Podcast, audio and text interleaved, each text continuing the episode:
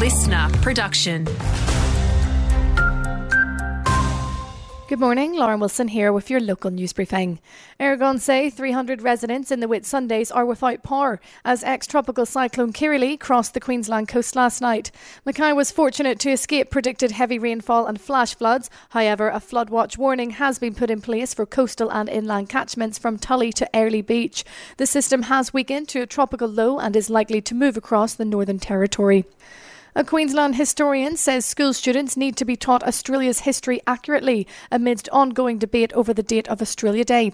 According to Dr. Christopher Reynolds, many misconceptions continue to spread each year, including that Captain Arthur Phillip and the First Fleet landed on January 26. He arrived on January the 18th in Botany Bay, and on January 26th he arrived back in Sydney Cove, Sydney Harbour there, and he put the flag in the sand uh, as a marker for the rest of the convoy. They boarded in South Africa. They looked at the sunset and toasted the king. Kids Alive is pleading with parents to watch their kids around water this Australia Day long weekend. It says drownings are up 17% this summer compared to last year. Swim instructor Laurie Lawrence says if you know a reluctant swimmer, it's important to help them gradually build confidence. Take them to a pool where they can play. In other words, where they can walk, where they can paddle, where they can see other little kids diving underwater. But they are in control when they can walk around in knee deep or waist deep water.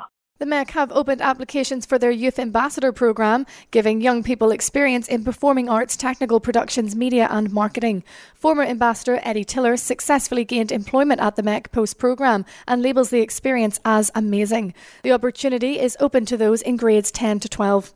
And the Queensland Police Service have welcomed 88 new officers. The first year constables are joining the additional 592 new recruits already in training. The newbies will undertake training and mentorships over the next year. And you can download the LiSTNR app for more local news.